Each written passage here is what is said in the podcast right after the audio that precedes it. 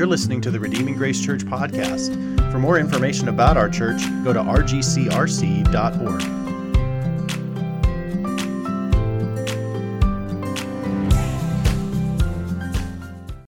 Our sermon text today is Genesis 4, verses 1 through 16. Now Adam knew Eve his wife, and she conceived and bore Cain, saying, I have gotten a man with the help of the Lord. And again she bore his brother Abel. Now Abel was a keeper of sheep, and Cain a worker of the ground. In the course of time, Cain brought to the Lord an offering of the fruit of the ground, and Abel also brought of the firstborn of his flock, and of their fat portions. And the Lord had regard for Abel and his offering, but for Cain and his offering he had no regard. So Cain was very angry, and his face fell. The Lord said to Cain, Why are you angry, and why has your face fallen? If you do well, will you not be accepted? And if you do not do well, sin is crouching at the door. Its desire is contrary to you but you must rule over it. Cain spoke to Abel his brother, and when they were in the field, Cain rose up against his brother Abel and killed him. Then the Lord said to Cain, Where is Abel your brother? He said, I do not know. Am I my brother's keeper? And the Lord said, What have you done? The voice of your brother's blood is crying to me from the ground. And now you are cursed from the ground which has opened its mouth to receive your brother's blood from your hand. When you work the ground, it shall no longer yield to you its strength. You shall be a fugitive and a wanderer on the earth. Cain said to the Lord, My punishment is greater than I can bear. Behold, you have driven me today away from the ground, and from your face I shall be hidden. I shall be a fugitive and a wanderer on the earth, and whoever finds me will kill me. Then the Lord said to him, Not so. If anyone kills Cain, vengeance shall be taken on him sevenfold. And the Lord put a mark on Cain, lest any who found him should attack him. Then Cain went away from the presence of the Lord and settled in the land of Nod, east of Eden. Okay, you can be seated. If you have a copy of God's Word, I hope you do, you can open to Genesis chapter 4. There are Bibles that are under some of the chairs. So if you don't have a Bible with you today, you can feel free to take that one and uh, open up to Genesis chapter 4. So, January 28th, 1986, the Challenger space shuttle exploded 73 seconds after the launch, killing all seven crew members. Many of you remember this. If you're older than me, you probably remember this quite vividly. If you're younger than me, you probably don't. You've probably only seen pictures, but this picture has been burned in the minds of Americans for quite some time. They said that 75% of Americans knew what had happened within one hour because this thing was live casted in schoolrooms and, and across the country. And so this, this massive, traumatic event in American life happened. And it, it's fascinating as you think through what happened.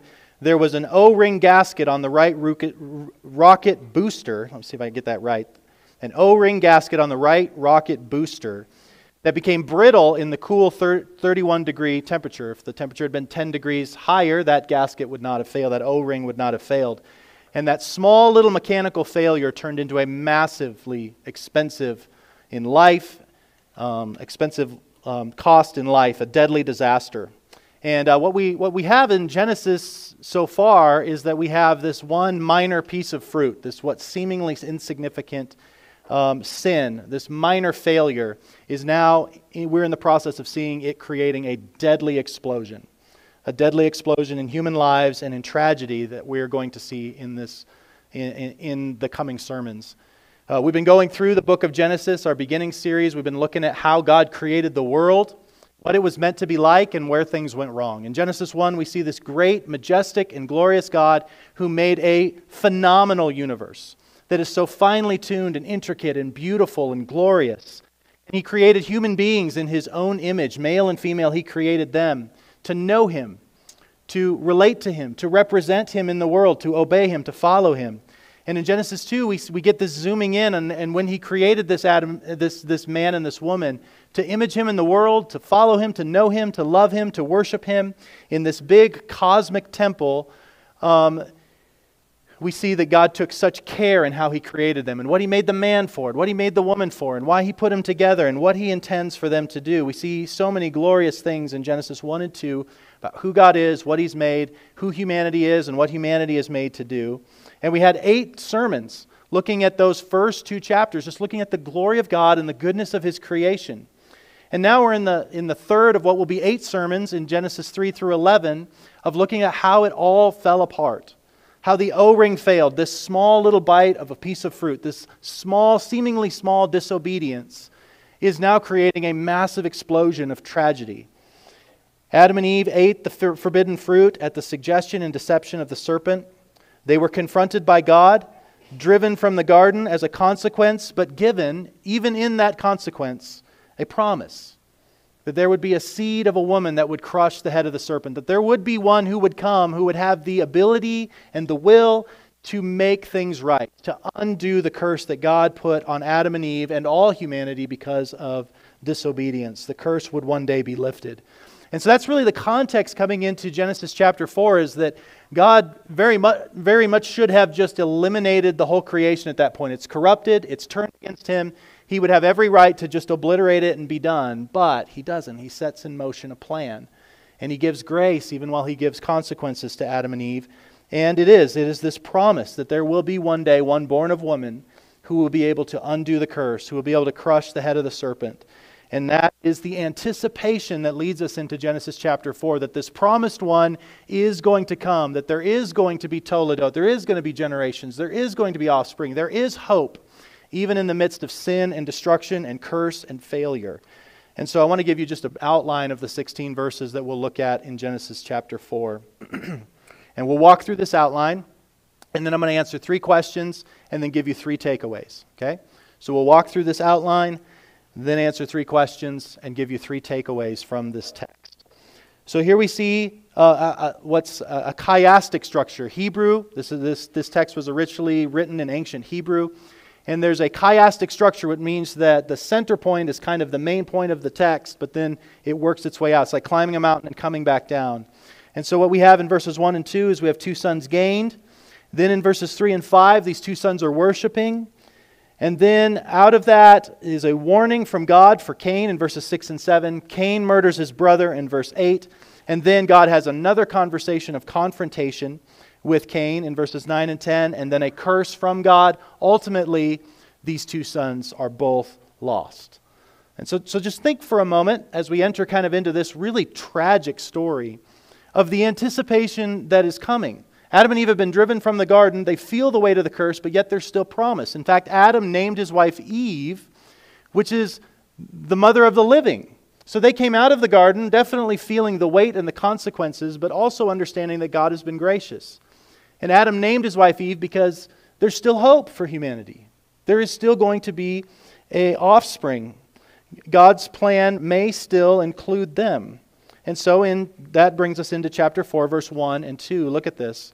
Now Adam knew wife er, knew Eve his wife, and she conceived and bore Cain, saying, I have gotten a man with the help of the Lord. And again, she bore his brother Abel. Now, Abel was a keeper of the sheep, and Cain a worker of the ground. Now, think of the delight of Eve. She was, she was in a sense, the first human to fall. She, you imagine the guilt and the shame, but yet there's this hopeful promise. And then all of a sudden, she's pregnant and she gives birth to a son. And look at what she says. She gives praise to God. I have gotten a man with the help of the Lord. He gives no credit to Adam at all. Adam was no help in bringing this baby into the world, but God was. God was helpful.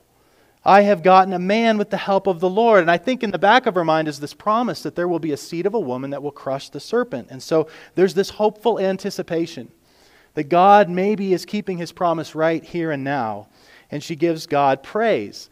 And the way that she talks about getting a man, she's talking about, I have created a man, I have begotten a man. And she's rejoicing in the fact that she uniquely, as a woman, has some creative ability she, like God, can create new image bearers.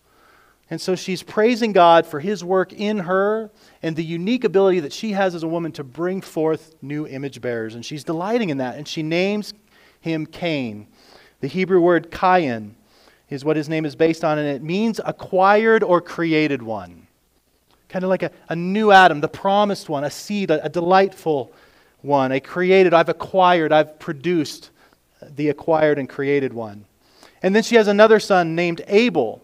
And this is based off the Hebrew word hevel, which, if you have gone through the study of Ecclesiastes, you know that hevel means meaningless. So Abel is the insignificant one. Cain is the significant one. He's the begotten one, the gifted one, the, the one that, uh, that has been given by God. And Abel is the insignificant one, the hevel one, the substanceless one, the vapor. And it's interesting, just even in their names, the anticipation that is coming that, yes, maybe Cain is the one. Maybe Cain is the one that can make these things right. And then there's Hevel, there's Abel who is, eh, we'll see what, what becomes of this one. Cain works the ground, Abel works with the animals, and we have these first two vocations of working the ground, keeping the animals. And so the, the, um, the mandate of God to, to tend the earth and to fill it is still in process. Their sin hasn't totally wiped out the plan of God for them. Then that comes to worship. Verse chapter 4 verses 3 and 5. In the course of time, you've got these two sons, these two brothers, this hopeful anticipation that maybe this is it, maybe this is the fulfillment of the promise. In the course of time, Cain brought to the Lord an offering of the fruit of the ground, and Abel also brought of the firstborn of his flock and of their fat portions. And the Lord had regard for Abel and his offering, but for Cain and his offering he had no regard. So Cain was very angry, and his face fell. So here's the context they're both coming in worship. There's no instructions at this point about what kind of sacrifices they're to offer. We just don't have that recorded. But they're both responding, they're both coming to God, offering a worship, acknowledging Yahweh as God, acknowledging their dependence on Him, at least in some regard. And what happens is, is that God has regard for Abel and his offering, which means God is pleased with it. God receives it.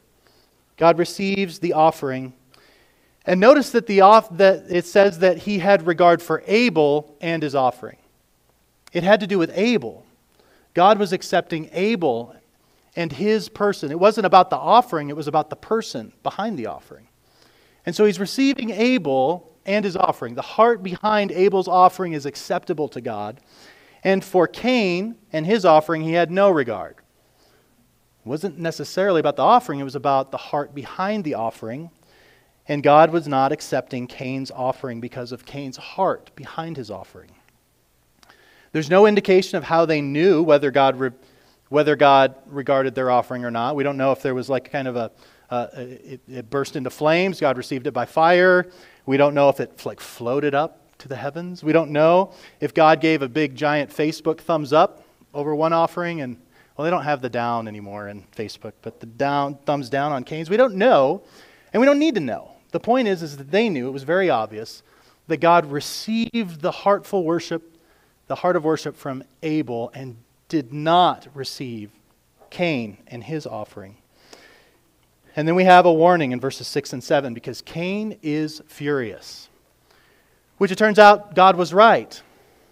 Because a right heart of God, a right heart for God, Cain would have been repentant. But Cain is angry. And so the Lord said to Cain, verses 6 and 7, gives him a warning. The Lord said to Cain, Why are you angry, and why has your face fallen? If you do well, will you not be accepted? And if you do not do well, sin is crouching at the door. Its desire is contrary to you, and you must rule over it. And here's what we have is that Cain's emotions reveal his heart. Cain's emotions reveal his heart. He came to God on his own terms and not God's.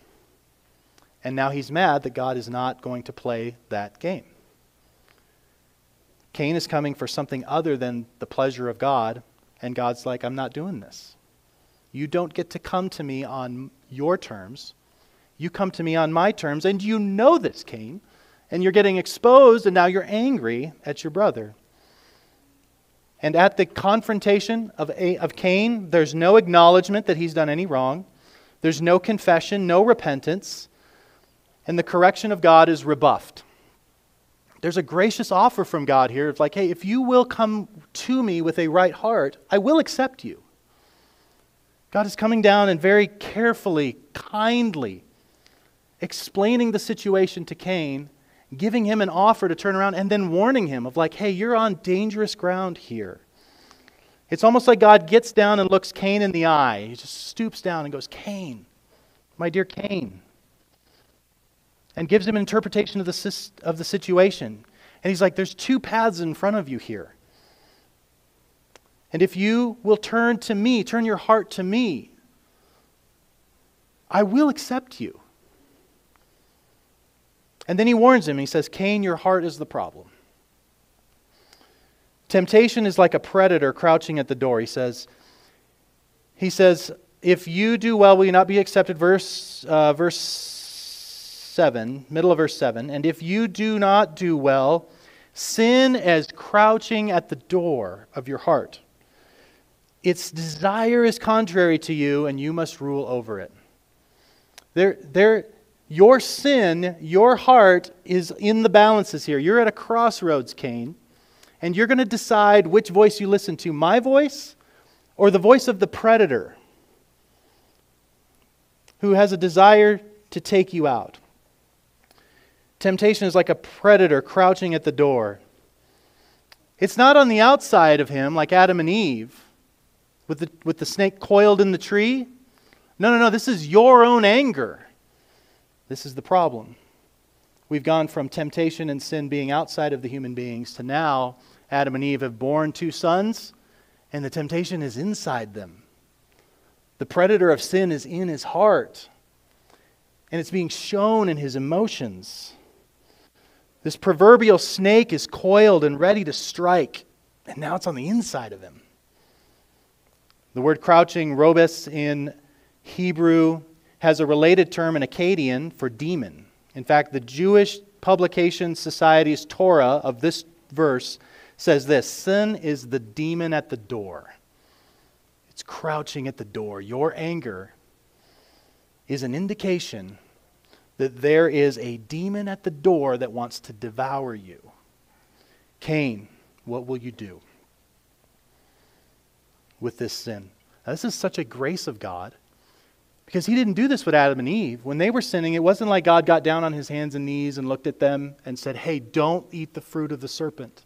Don't listen to his words. Don't, don't do it. And here he does with Cain.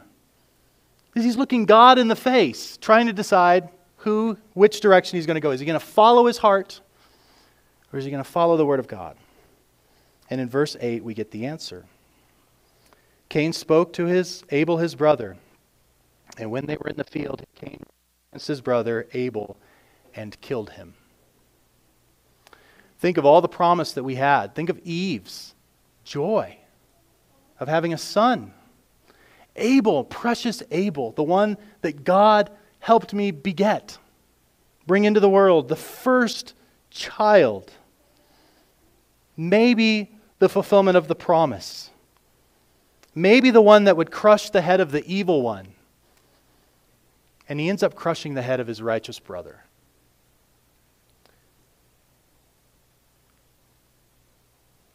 A premeditated act, he spoke to Abel, his brother, and then led them out into the field where he would have no witnesses. Rose up, killed his brother. So the seed of the woman, the first seed of the woman, in fact, does crush a head. It's the head of his righteous brother because his brother's righteous. Adam and Eve fell in Genesis 3. Grace and kindness from God in giving two sons. And now one son kills another. And it feels like the, the serpent is now two for two. Took down Adam and Eve. Two sons are born. Took them down too.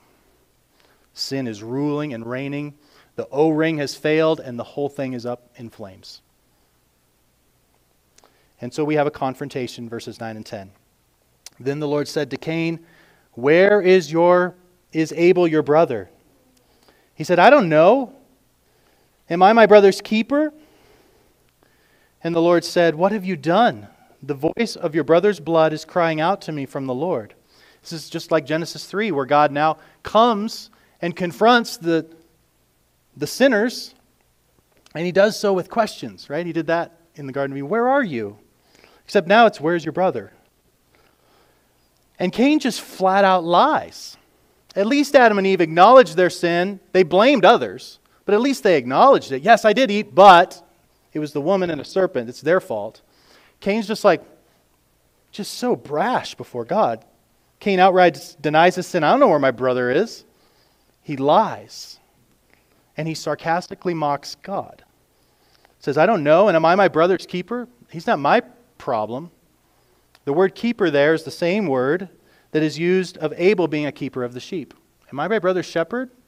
Am I supposed to protect him? He's, he's not my problem, God. He's your problem. You keep him. And so we see in one generation this defiance of God to his face. He's having a conversation with the God of the universe, and sin has so mastered him that he could say this to the living God. This did indeed escalate quickly, didn't it? In one generation, the sin of Adam and Eve has become outright defiance of God, mocking him to his face in the murder of a brother because his brother is righteous. There's an all out war in humanity now. God indicates here that his brother's blood is crying out from the ground. God sees everything, there's no sin that's hidden from him. And God cares about justice.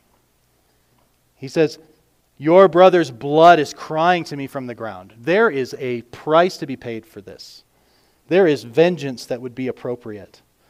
Abel's, Abel still speaks via his blood for justice and the ground is angry at Cain because human blood has been spilled upon it. The ground was cursed in Genesis 3, and now the ground is receiving the blood of Abel, an image bearer of God, killed for being righteous. And the ground is now angry. From the ground, the blood is crying out to God, and God is like, I must deal with this. He's holy. Cries out for vengeance, retribution. A divine curse is fully appropriate and it will come in full force. The curse will come hard because God cares about injustice and He is going to exact vengeance. Which brings us to the curse of verses 11 through 15. And here's what God has to say personally to Cain Feel the weight of this. And now you are cursed. This is the first time a human being is directly cursed by God. If you go back to Genesis 3, the ground is cursed, the serpent is cursed. This is the first time where God looks at a human being. You, you, Cain, are cursed from the ground, which has opened up its mouth to receive your brother's blood from your hand. Just think of the imagery. The ground is opened up and swallowed the blood of your brother, and therefore you are cursed, like that cursed ground. Verse 12 When you work the ground, sh- it shall no longer yield to you its strength. It was already cursed once that Adam was going to bring forth thorns and thistles. Now, Cain, you kind of get it double. You're cursed, the ground is cursed, and it's going to be even that much harder. The ground will not yield its strength to you. You shall be a fugitive and a wanderer on the earth. And here's what Cain said, and pay attention to how he says this. Cain said to the Lord, My punishment is greater than I can bear. Behold, you have driven me today away from the ground, and from your face I shall be hidden. I shall be a fugitive and a wanderer on the earth, and whoever finds me will kill me. Then the Lord said to him, Not so. If anyone kills Cain, vengeance shall be taken on him sevenfold. And the Lord put a mark on Cain, lest any who found him should attack him. So again, Genesis 3 the serpent is cursed, the ground is cursed by God. Now Cain is the first human being directly under a curse from God in this direct way. Notice just the word of about the ground. You see, the ground pops up, I think, seven times in this passage. That's meant to say that this cursed ground of Genesis 3 is now part condition here as well. Cain, the ground rightly hates you and will not produce for you. Unprecedented futility in work, banishment, further banishment. They're already banished from the garden. Now they're banished. He's banished even further because of his sin. Sin has mastered him, which means now he must be driven even further from God. And Cain cries out, but notice it's not in remorse, is it? He doesn't feel bad about killing his brother one lick. He doesn't care at all that he's offended God. He's crying out because he hates the consequences. even in this face to face interaction with God, he's only thinking about himself. He is somehow in his own mind feels justified in what he's done, and now God is punishing him. You see how much sin has captured his heart. My punishment is greater than I can bear. Behold, you have driven me away from the land, and from your face I will be hidden. And what if someone kills me? Are you serious? Okay. But even this self centered cry for mercy, God does extend a mercy, which is amazing. What if someone kills me? And God goes, No, you're mine. I will take care of vengeance. No other human beings are exact vengeance on you. You're, you're going to be mine. And he marks him. And we don't know what this mark is. Some think maybe it's a tattoo. One, one commentator actually thought maybe it was a dog to protect him. I don't know. We don't know. We don't need to know. But the point was is that it was clear to anyone who came near him this vengeance is for God alone in this case. Don't avenge Abel's blood. I'll take care of that. You are not to take care of that, lest you get seven times the punishment that Cain gets. So, even in this, God gives a certain symbol of divine protection and mercy. This mark is not a symbol of curse, it's a symbol of mercy, so that no one would exact vengeance on him. And Cain is driven from the presence of God. Even the slightest plea of mercy God responded with some measure of mercy, which God, even in all the anger and rage that he should rightly have, God should have here. There's still an extension of mercy to Cain, even in the midst of a curse. Which then brings us to verse 16 two sons lost. Cain went away from the presence of the Lord and settled in the land of Nod. Nod means wandering, a restless, unsettled, lonely place. And now think of Eve back again in verse 1. What is it like to be Eve? You and Adam sinned. God rightly punished you and yet extended a promise of grace. You've given a son, and then another son, and you've lost them both. One dead at the hands of another. Is there anything more terrifying to you as a parent than to think of this exact situation? One child murdered, the other child his murderer. And both of them gone from you forever. This is such a depressing passage. So I want to answer three questions. No, question number one Why did God reject Cain's sacrifice? Is it because one offered blood and one offered grain? I don't think so. Some have speculated that that's the case. I don't think so because actually the word for offering here is referred later to a grain offering. And so, and there's no indication in the text that God had given any instruction on offerings. So this is just them bringing their offering. So there's no, there doesn't seem to be any indication that that means that animal sacrifices are better than grains. God's going to require both. And actually, it seems like a grain offering would be entirely appropriate here. But God accepted Abel and his sacrifice because Abel comes with a right heart posture before God.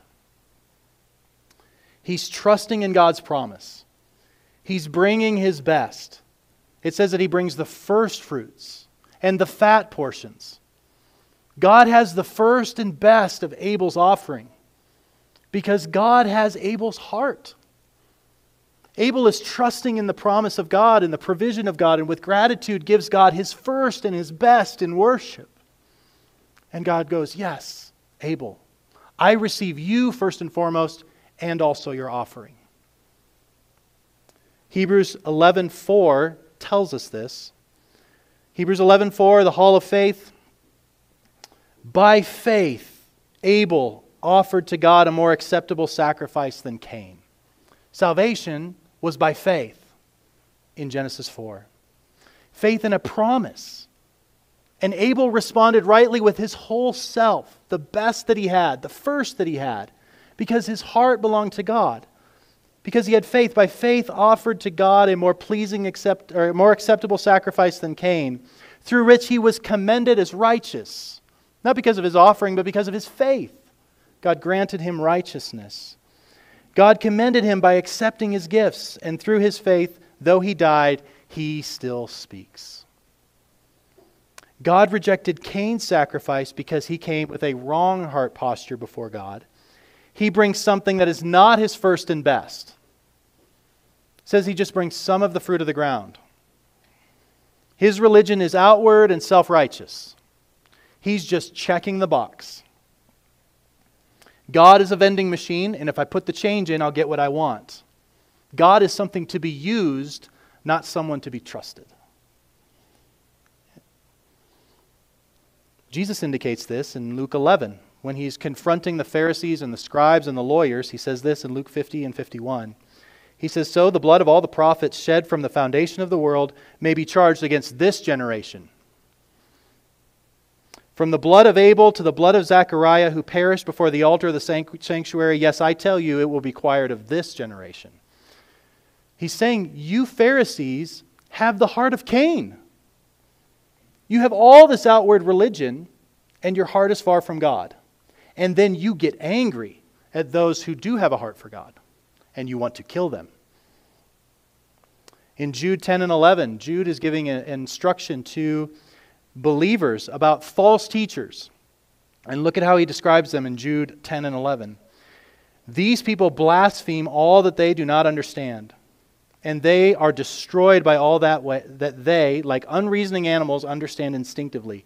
Woe to them, those who pretend to be Christians, teachers of the gospel, and don't teach the true gospel. They walked in the way of Cain and abandoned themselves for the sake of gain to Balaam's error and perished in Korah's rebellion. So there are some who look religious on the outside, but have the heart of Cain inside and you might not be able to tell on the outside. But God does, and when God exposes it, Cain's emotions betray him, right?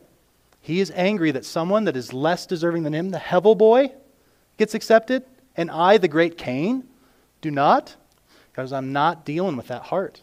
And when he's exposed, he lashes out. He lashes out in anger because his heart has been exposed, and only God could see it, right? Only God could see it. And that happens with the Pharisees as well. Jesus exposes the heart of the Pharisees that no one saw before. And he says, You're just like Cain. False teachers, just like Cain. And this is the perennial human problem. Man offering something to God on his own terms in order to manipulate God, and God will have none of it. He rejects that entirely. A self righteous worship. Isaiah 29 13, God says, because these people draw near with their mouth and honor me with their lips while their hearts are far from me. And he begins to talk about the discipline he will bring on those who have a form of godliness, but their hearts aren't in it. In Revelation chapter 2, God gives a warning to a church at Ephesus. He says, Your doctrine is so good, and you care so well for each other. But he says, You have left your first love, and if you don't turn around right now, I'm closing you down. I don't care about all of your offerings and all your good works if you do if I do not have your heart. If I don't have your heart, then none of it. It's all garbage to me. And I will close down your good doctrine, good culture church. If it doesn't love me, I'm not interested. If I don't have your heart, I'm not interested. And here's the thing is that it's really hard to know from the outside. But God saw and Cain proved God right by his actions. When he was exposed, when his hypocrisy was exposed, he responded in anger and murder. God has no interest in any worship or religious activity that does not well up from the heart. So question number 1, why did God reject Cain's sacrifice? Cain offered an accept or Abel offered an acceptable from the heart sacrifice and Cain did not. 1 John 3 explains that further. We'll come to that later. Question number two Why did Cain murder his brother? Let's examine this for a moment. Let's just think about what makes a human being become a brother murderer. Let's just try to think through some of the options here that we tend to think of. Was it because he came from a broken home? No, his parents seemed to walk with God. Is it because of drugs? That's what makes someone a murderer, is addicted to something. Is it his poverty? No, the whole world is his. He's got the ability to bring offerings. Is it his race? Maybe it was radical Islam that turned, his, that turned him into a murderer. Militant atheism? No, he's no atheist. He brings sacrifices to God. Is it something in the culture? Is it the liberal media? Guns, maybe pornography, the deep state, violent video games? Did any of that make Cain a murderer? Nothing outside of Cain made him a murderer. He was born with a sin nature inside of him. And when that was exposed, he doubled down on it. And the serpent grabbed him. Our biggest issue is not outside of us, friends. Our biggest issue is inside of us. And if we keep going after outside things, I'm not saying those things don't matter, but if we spend all of our time there, well, the snake will stay coiled at the door of our own homes and our own anger, and maybe even things that we ought to be angry about, will prove that sin masters us. Parents, your two biggest challenges to raising your kids is first, the Cain disposition of your own heart, and second, the Cain disposition in your kids' hearts. That is your biggest challenge as a parent. Not the influences from the outside, which I'm not saying those don't matter, but I'm just saying you could get those exactly right. Adam and Eve seem to have got those exactly right, and Cain murdered his brother. We have to pray for the hearts of our kids. We have to pray for our own hearts. We could, get, we could live in a perfect utopia on the outside, and we would still have murderers among us. I, I think I.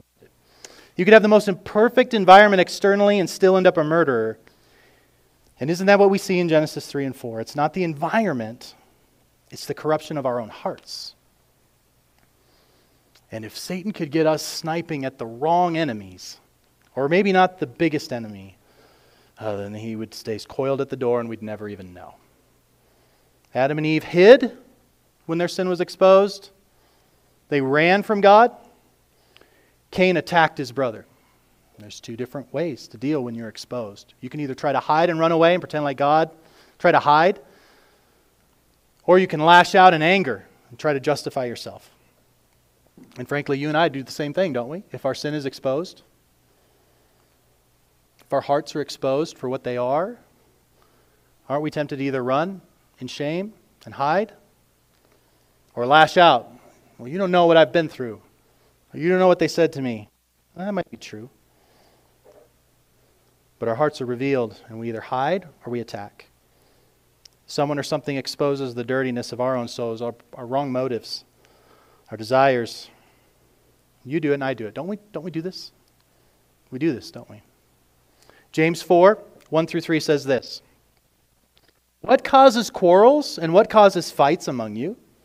Is it not that your passions are at war within you? You desire and you do not have, so you murder. You covet and cannot obtain, so you fight and quarrel. You do not have because you do not ask. And you ask and you do not receive because you are asking wrongly to spend it on your passions, which is exactly what Cain was doing. Couldn't see it on the outside, but God saw it. And Cain's response to the challenge of God in anger revealed that he was not, did not have a heart for God. And here's the reality there are Cains and Abels in the world, and there are Cains and Abels in every church. There always have been, there always will be. Notice the situation is surfaced in a worship service. You notice that? They're both offering, they're both bringing an offering in worship. This is not out there in the big bad world. This is a worship service where this is happening. Cain is not an atheist. This exact situation, short of murder, will happen 10,000 times in the life of a church, where the hearts of Cain will be exposed by the humble worship of the Abels. The true hearted, the pure motivated worshiper will come in seated right next to the self righteous, self centered worshiper. Outwardly, most of the time, we'll never be able to tell the difference until the pure hearted gets a grace that they don't deserve, and the self righteous doesn't get the same grace that he thought he deserved he'll get angry. Read your Bibles, Joseph and his brothers, later in Genesis. Joseph gets a gift from his father, and his brothers hatch a plan to murder him and send him into bondage. Heart of Cain, heart of Abel. Saul and David. God chooses David to be the next king because he has a righteous heart. And Saul tries to kill him. Jonah and Nineveh. God tells Jonah to go and preach a message of repentance and warning to the Ninevites, these brutal Assyrians. They're nasty people who deserve the wrath of God. And then when God gives mercy to the undeserving, Jonah loses his mind. The same word for anger here is the same word that Jonah. When he's standing on the hillside waiting for God to rain down wrath on Nineveh, and God goes, They repented. What are you mad about? He's self righteous in his heart. The rich man and Lazarus in Luke 16. The Pharisee and the tax collector in the temple. The Pharisee says, I'm glad I'm not like this man, a sinner. God, thank you that I'm not like those dirty people. And the tax collector in the back goes, God, please just have mercy on me, a sinner. And Jesus says, Which one walks away justified? Not the heart of Cain, Pharisee, the heart of Abel, tax collector, who's broken before God. Think of even the early church in the book of Acts. Barnabas comes and brings a gift, a generous gift, to the church at the end of Acts chapter 4. At the beginning of Acts chapter 5, Ananias and Sapphira come, and they want to bring a big gift too, but it's under a certain pretense. They want it to seem like it's more than it actually was. And God strikes them dead. No one would know, except God exposed their hearts, and they were dead on the spot. The heart of Cain. They're not coming to please God, they're coming to gain a standing for themselves. Think of the rich and poor at the Lord's Supper in 1 Corinthians 11, and God strikes some of them dead because some of the rich are having their own Lord's Supper. They don't want poor people there. So God strikes some of them dead. No one would know. And ultimately, the Pharisees and scribes versus Jesus. Isn't Jesus the righteous one who is killed by the religious leaders of the. The Pharisees see that Jesus is exposing their hearts, that they have the heart of Cain, and their response is not to respond in Jesus in repentance and faith. You're right. We should get our hearts right before God. The Messiah is in our midst. They see the raising of Lazarus from the dead and they go, We got to kill both of them now. They're so entrapped by their sin, and their religious deeds are exposed, and they murder Jesus. They murder Jesus. Your whole Bible is full of this seed of the woman, seed of the serpent. The righteous being attacked by what seemed to be righteous at first, but then attacked. The older brother and the prodigal son. The prodigal son receives a grace from the father, and the older brother is livid. He's angry that God would give grace to someone lesser than him, someone who doesn't deserve it. Maybe like Cain, you bring service to God on your own terms when it's convenient for you. Maybe worship is just something you do when you have time. Maybe time with God is just something that sort of fits in when you can get it in there. Abel gave God his first and his best because God had his heart. Cain checked the boxes to try to get some credit, to try to get some prestige, to try to use God for his own purposes. And when God wouldn't play, he would take his toys and go home, or he would attack those who are righteous. Question three Is God's promise dead? Two sons are dead. That's it, right? Abel was the promised one, he was the begotten one. Turns out maybe Abel's more godly. Okay, we got two good options here. One kills the other, promise is dead. Seed of a woman, impossible. No. Skip down in chapter 4 to verse 25 and 26. Adam knew his wife again, and she bore a son and called him Seth. For she said, God has appointed for me another offspring instead of Abel, for Cain killed him. You can just imagine the tears in her eyes as she thinks about her boys and what has become of them, and the guilt that she must feel in her own heart of, like, I opened the door to this thing. And yet, she sees the kindness of God, right? Even in her grief and pain, disappointment, God gave us another seed. Maybe the promise still lives. To Seth also was born a son, and he called his name Enosh. At that time, people began to call upon the name of the Lord. Oh, wait a minute. The promise still lives. In the burned out wreckage of Genesis chapter 4, it closes with a no, there's still a little shoot. There's still a little piece of hope. And if you go to Luke chapter 3, in verse 25, it begins to unfold the genealogy of Jesus. And it closes, it starts with Jesus and works its way back in time. And you get to Luke chapter 3, verse 38, and it says, The son of Enos, the son of Seth, the son of Adam, the son of God. No, the line lives. The promise is still in effect. And the rest of your Bible is going to trace this promise in all of the places that it gets threatened, seems like it's over, seems like they've been disqualified, seems like God has given up. And you're going to land in Luke chapter 3, and Luke is going to go, Look, the promise of Genesis 3, a seed of a woman that will come, who will crush the head of the serpent, reverse the curse, and save mankind, came through Seth.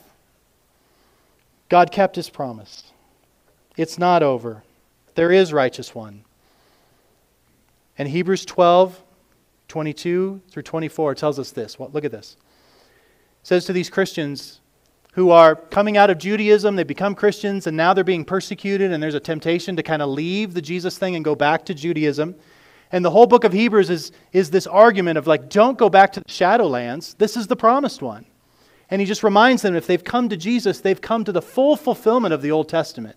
And look at what he says in Hebrews 12, 22 through 24. He says, You've come to Mount Zion, to the city of the living God, the heavenly Jerusalem. Jesus is better than Old Testament rules and regulations and rituals, as good as those are.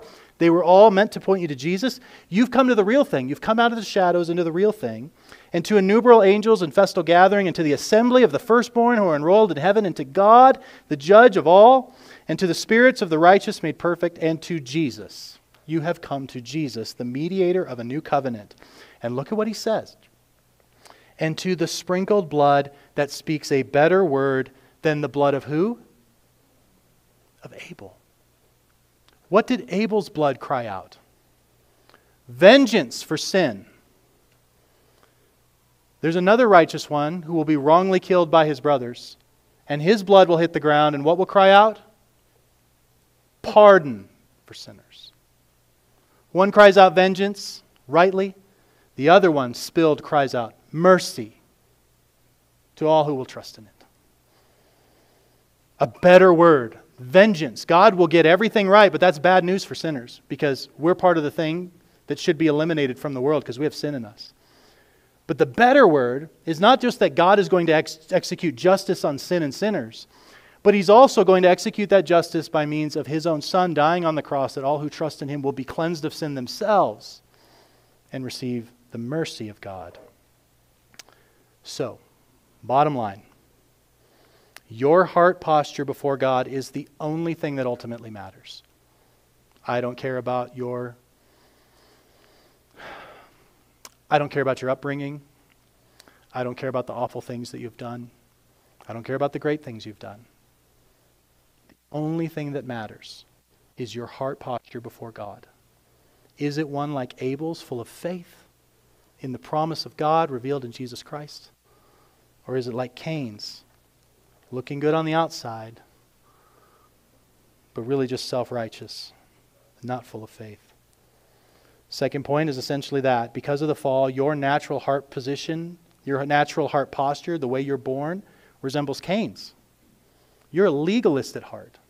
You want to earn your own salvation. You think you're justified in the way that you treat people, in the way that you act. You don't think there's anything wrong with you. That's our natural heart posture. Until we put our trust in the promises of God. Acknowledge that we have sin crouching at our door that will seek to master us. If we don't, put it to death. We must be killing sin, or sin will kill us. And like Abel, trust in the promises of God by faith will be declared righteous and received because God has our heart and we're trusting in Him. And all of this, Abel had just this one little phrase to put his faith in. We have a whole Bible and history that shows that Jesus Christ is the fulfillment of that promise. You have so much more evidence of the faithfulness of God than Abel did. Abel had a right heart posture before God and he trusted in the promise. You have seen that promise worked out if you know your Bible. Why would you not trust in him? Why would you not trust in him? And here, this might be unexpected to you, but the third is this. Your righteous life, if you have a right heart posture before God and you're worshiping Him with your whole heart, you're bringing Him your first and your best, you're loving Him with all your heart, and when you're corrected, you don't get angry like Cain. You, you repent and you confess and you want the joy of walking rightly with God. When you get it wrong you, and you're confronted, you don't run and hide and you don't attack, but you draw all the closer. When that happens, when you're receiving grace, your righteous life, flowing with generosity from a pure heart to please God, will draw out the wrath of the Cains among us. You do know that, right? If you're not a Christian, you really ought to know this. If you decide to follow Jesus from the heart, you will be attacked by the Cains. You will. Read your Bibles. Joseph was attacked by his brothers. David was attacked by Saul. Paul was attacked by Jewish leaders. Just every one of them. The godly will suffer. Don't let that throw you off. You keep worshiping God from the pure heart, even if it's your blood that gets shed.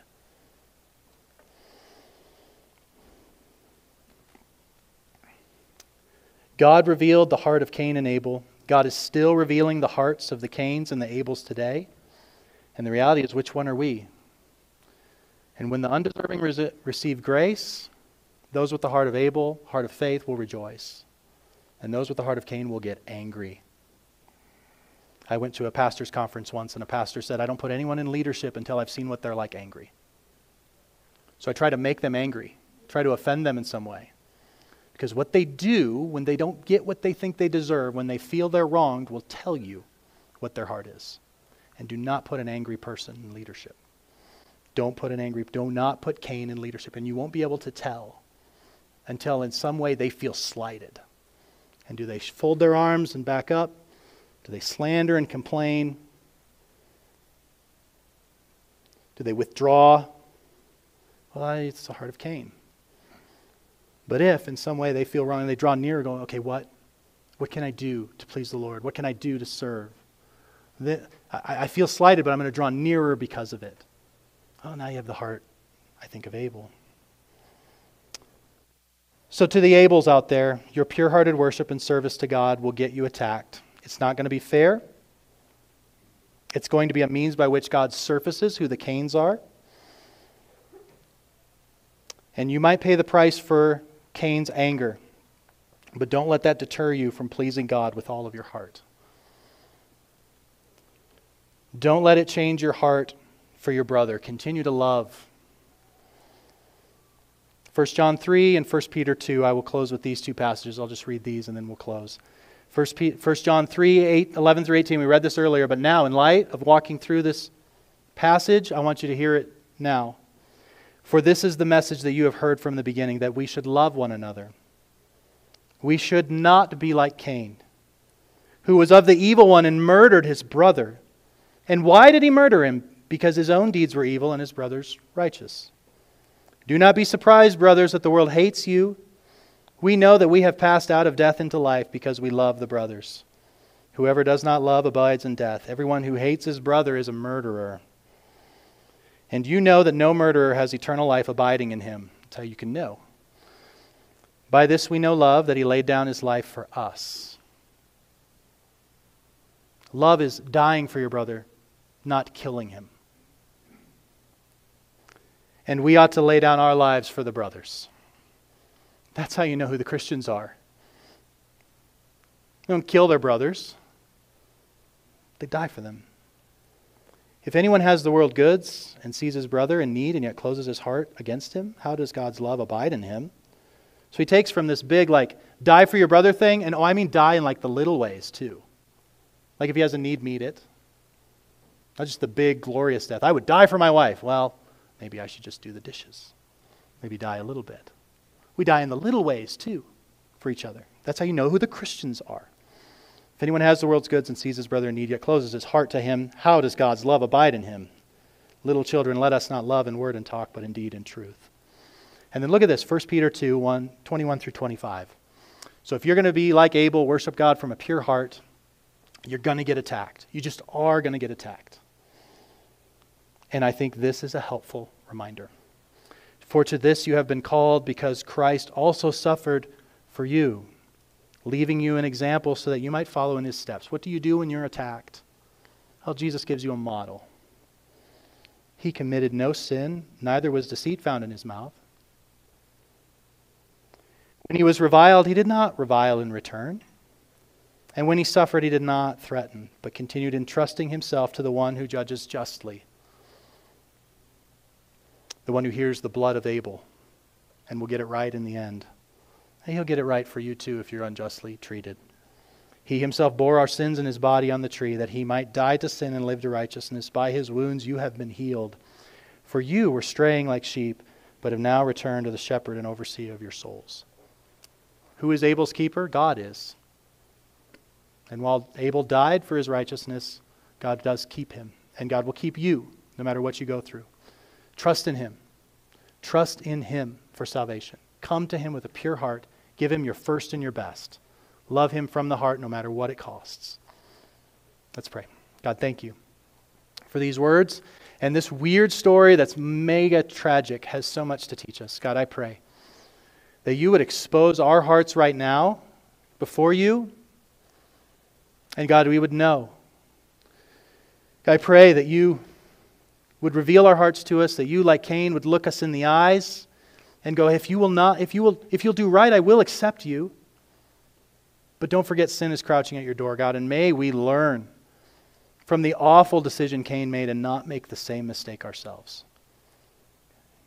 God, don't let us run away with our emotions. Help us not to follow our hearts into sin. Help us to hear the voice of God and trust in faith in the promise of Jesus Christ and love our brothers and die for our brothers. In your name we pray. Amen.